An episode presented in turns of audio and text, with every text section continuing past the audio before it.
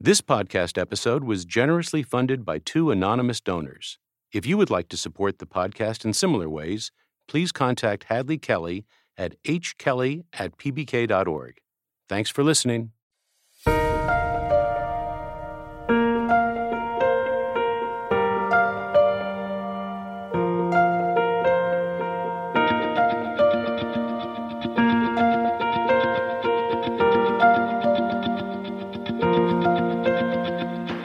And welcome to Key Conversations with Phi Beta Kappa. I'm Fred Lawrence, Secretary and CEO of the Phi Beta Kappa Society. On this podcast, we feature conversations with leading scholars who are part of our Visiting Scholars program. They travel to colleges and universities across the country and deliver public talks on their specialties. To attend a free lecture, visit pbk.org for a full schedule. Laura Brown is a professor of English at Cornell University. She studies women writers, slavery and imperialism, species and racial difference, the portrayal of animals, and the imaginative force of things.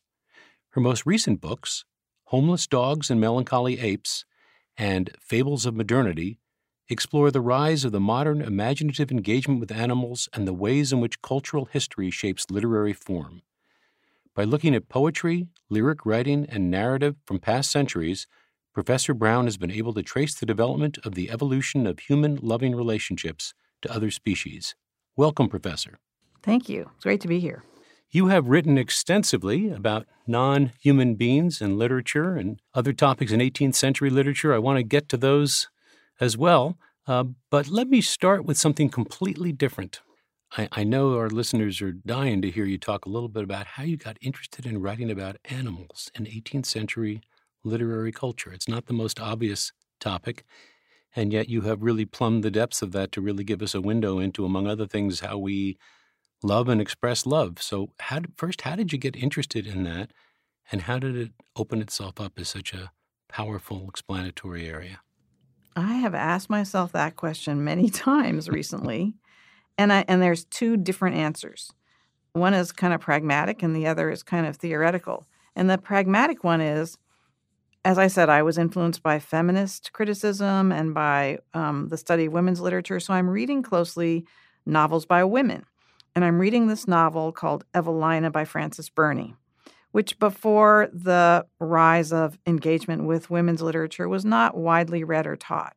Now, Evelina is rather widely taught, even to undergraduate students. So I'm reading this book and I'm thinking I need to pay attention to this novel by a woman, and I need to pay attention to what it, it's. It's a story of a woman who finds um, a husband eventually, kind of on the model of Jane Austen's fiction. Mm-hmm. And I'm reading the book, and toward the end, there's this chapter no one's really written about, in which this monkey shows up and um, engages in kind of a fist fight with one of the very stupid suitors of Evelina. And I just stopped there. And I'm like, whoa, why is there a monkey? Right. What is the monkey doing? Why is the monkey in such a prominent place? You know, really in the one of the last chapters of the book. So the novel is coming to a close and coming together and starting to make sense of Evelina's choice in marriage. So I decided I'm going to look closely at what this monkey is up to. Providing a close reading of the role and impact of the monkey in that novel made me think about animals more broadly. Made me realize that I had never, I'd not noticed the monkey before. And I'm like, okay, pay attention to the animals because you're going to find um, distinctive, significant other um, things to say about the literary materials. So that's the kind of mm-hmm. pragmatic road to animals. And then, of course, I find monkeys and I find dogs everywhere. You just right. aren't paying attention. Once you start looking, there they are. Well, there they are. The other road to it is really by thinking conceptually about difference. And that arose for me from thinking about the representation of women and, you know, women as a category of alterity in literary history and in representation, and in thinking about slavery and race and how representations of Africans are another form of difference or alterity in literary representation mm-hmm. in the especially in the 18th century with the you know the rise of the slave trade and the notion of what it means to be engaged in a significant um, with a significant figure who's a kind of icon of difference, whether it's a woman or a slave, made me think about alterity kind of more broadly. What does it mean to be? What is alterity? What is difference? And why do we? What impact does it have on literary history or, or on particular literary texts? And that led me to all the other formats for difference that one can kind of immediately think of. And that totally included the monkey in Evelina. That's a concrete representation of intrusion of something very different, that is, this monkey, in the middle of a very conventional epistolary marriage plot. Like, as if imagine a monkey suddenly shows up in Pride and Prejudice and runs all around attacking people. Right. So, did, did she expect her audience to have any familiarity with monkeys, or was it supposed to be something exotic and outside their frame of reference? In the 18th century, there was a lot of engagement with pets. And the monkey, believe it or not, in the 18th century, it would be more likely that an audience would have seen a monkey than a contemporary American audience today. Small African monkeys were kept as pets alongside lapdogs in the first half or quarter of the 18th century. So some of our audience would have had or would have known someone who had a pet monkey. This monkey that gets introduced is, I think, a more intrusive and larger monkey than most of the ones that people would have had as pets in the period. To what extent is the the the otherness, as you say, or the um, alternative of the monkey in this case? Uh, to what extent is that symbolic? To what extent is there almost a fetish-like aspect to it?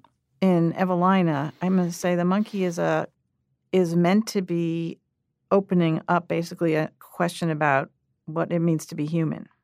So the undesirable suitors of Evelina might be metaphorically described as silly monkeys. In fact, that's how come this monkey shows up. Someone says, "Oh, he's he's a fop. He's just like a monkey," and then you turn the page, and in the next chapter, a real monkey um, it, uh, jumps into the picture. So the monk, the real monkey, is the realization of a metaphorical monkey that's a descriptor for a human being. And I, I'm going to say part of what the monkey is doing in Evelina is raising a fundamental ontological question that was really relevant mm-hmm. at the time.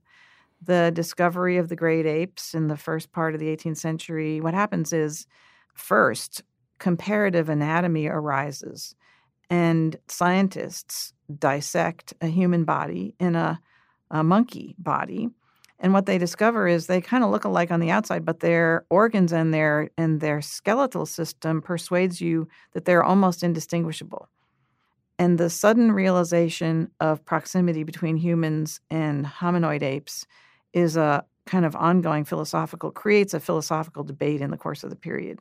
And Burney's novel is just latching on to that debate in even as it's understood and realized in popular culture.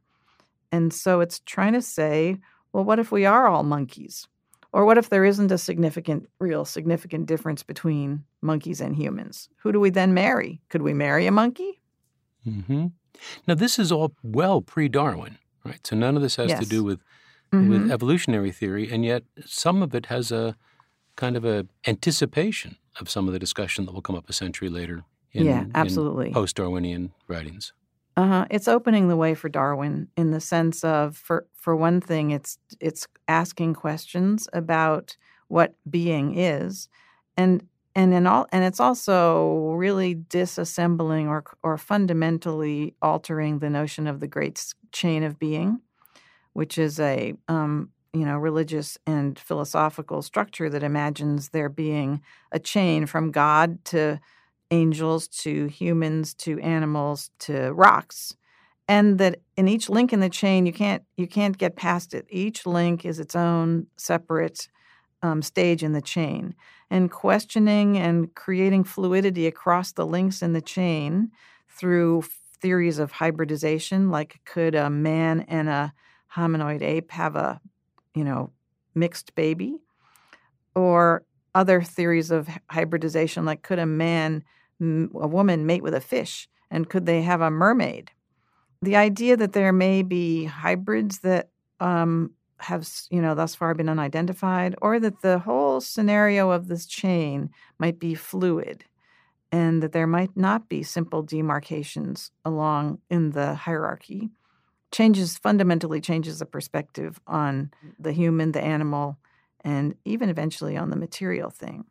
I, I want to take you to one of the lectures that you've given this past year as a visiting scholar. You know, we talk a lot about the the arts and sciences in Phi Beta Kappa, not just the liberal arts uh, in terms of the humanities uh, and the arts, but also the sciences part of the liberal arts, the left brain, right brain piece.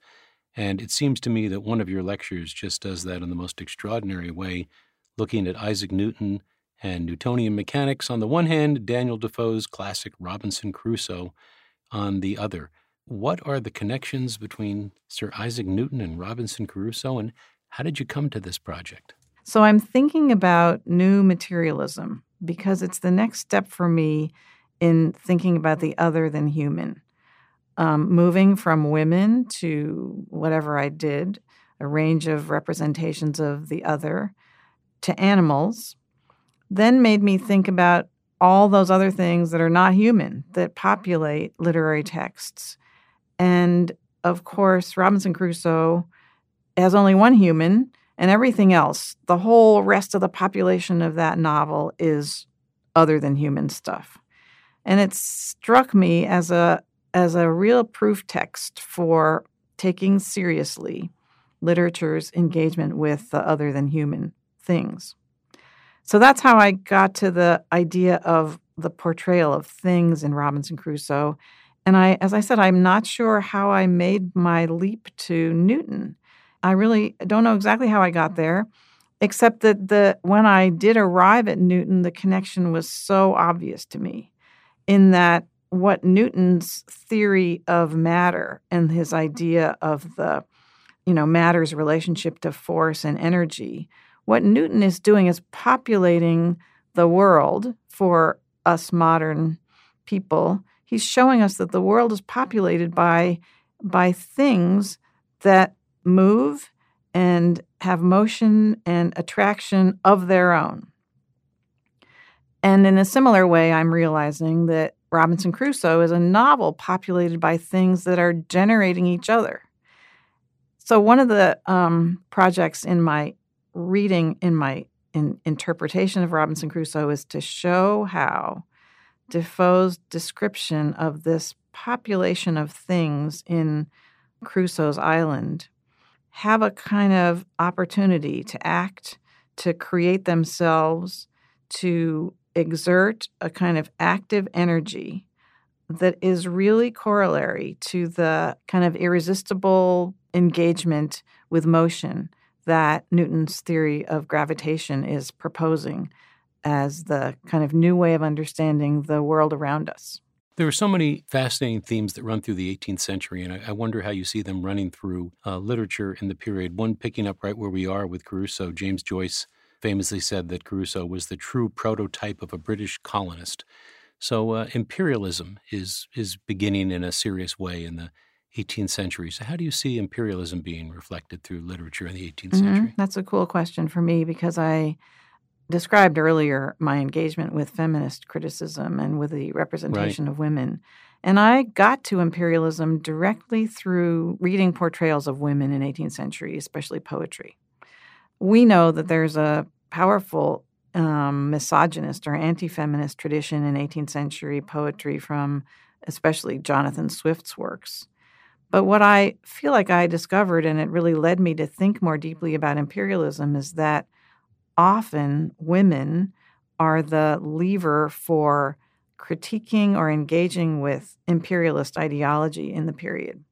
So, um, one of my books is on this topic, and it takes the poetry, the drama, and to some extent the fiction, and shows that women are kind of a kind of metaphor or a kind of emblematic point of engagement with imperialism.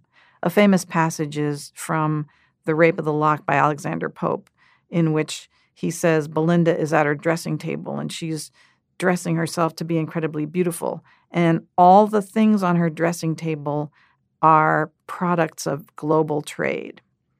So it's like an right, none of it's coming from yep, Britain. yep. It's like an an assemblage of the British Empire only it's compactly produced for her and it's sitting on her table and she's applying it to her body.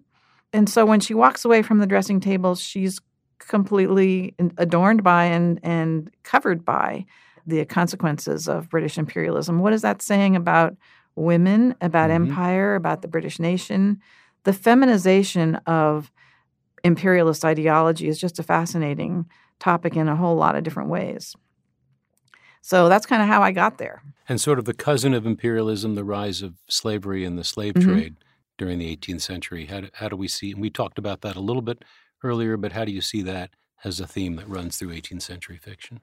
Well, the most important um, statement on slavery in prose narrative is is Aphra Behn's Oroonoko, really from the 17th century, from 1688.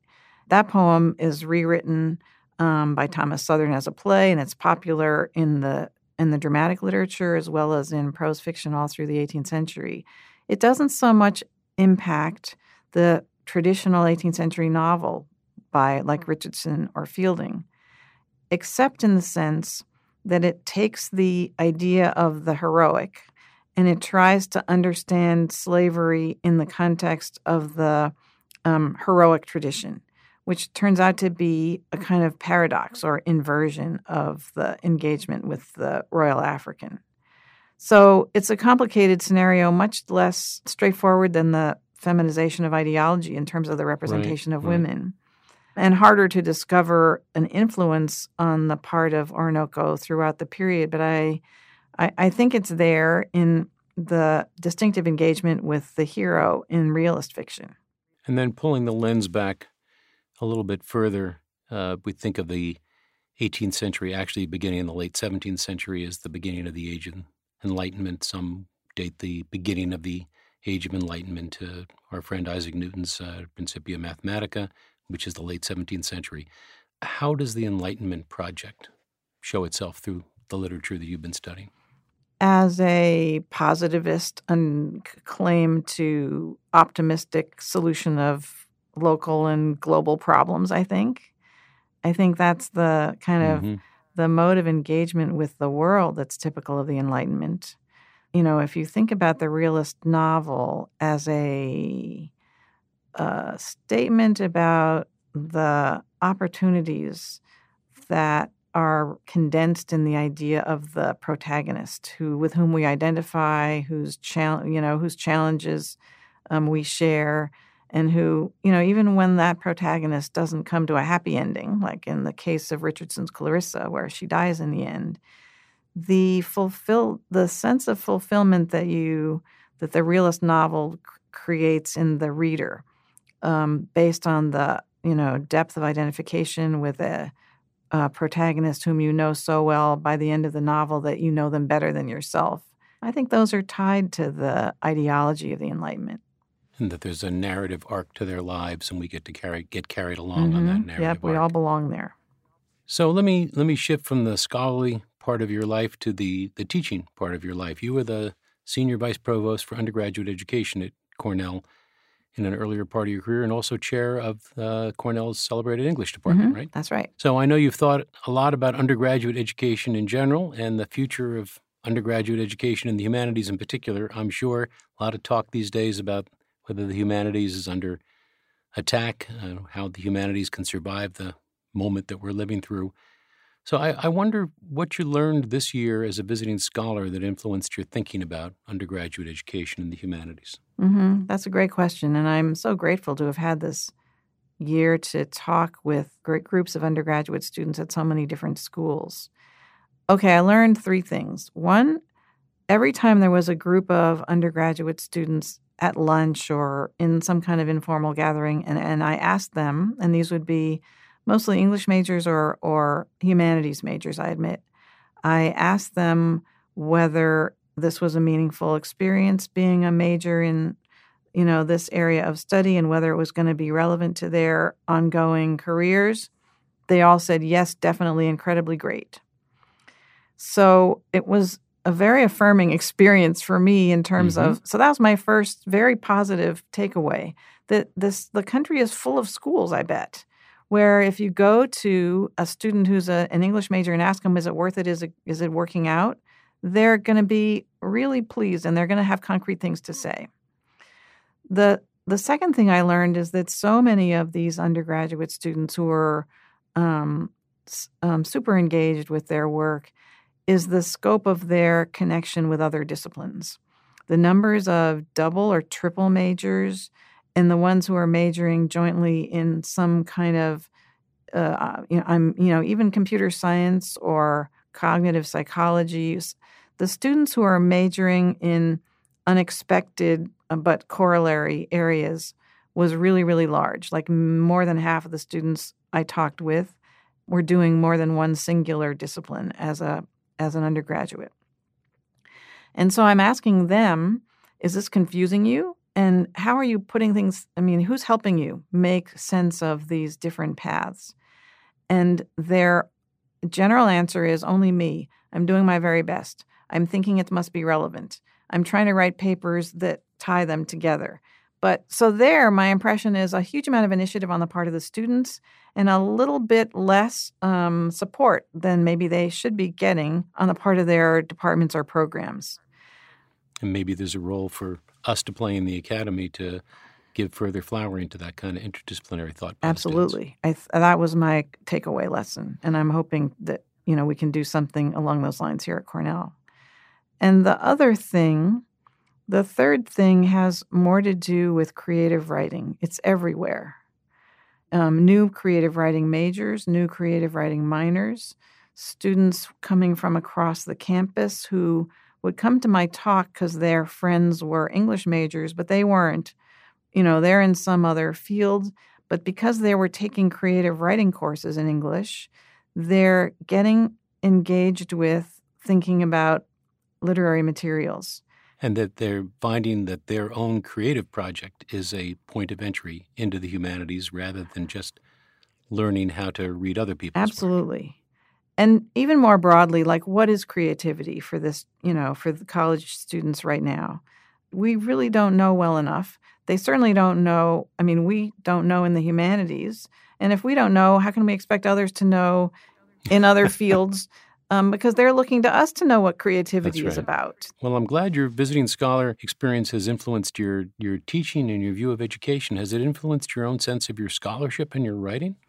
It has definitely. I'm currently writing a new essay on Newton and Newton's theory of gravity in relation to Alexander Pope. So it's a brand new project. And as I start writing, I'm usually in this mode of writing something that's going to be published for a scholarly audience. But having talked with undergraduate students so intensively for the last whatever 12 months 10 months i'm starting out in a whole different mode of discourse in just in terms of my writing style. And i'm starting out with a poem. I'm writing about one of pope's poems and i've i'm not starting out with a, some theoretical statement of new materialism which i'm totally tempted to do. We'll see what happens and whether the journal editors like it but i think i'm going to write this essay in a very different way. Well, you've been at the academic business and the literary criticism business for decades, and to hear you come out of a visiting scholar year saying you're going to do it differently and you're thinking about it differently means it not only was a success for the students, as I know, but apparently it was a success for you. And I'm delighted to hear that. Absolutely. I'm very grateful to have had this opportunity. Well, we're grateful to have had you as a visiting scholar and glad to have you in the Phi Beta Kappa family. Thanks so much for coming in today. Thank you very much.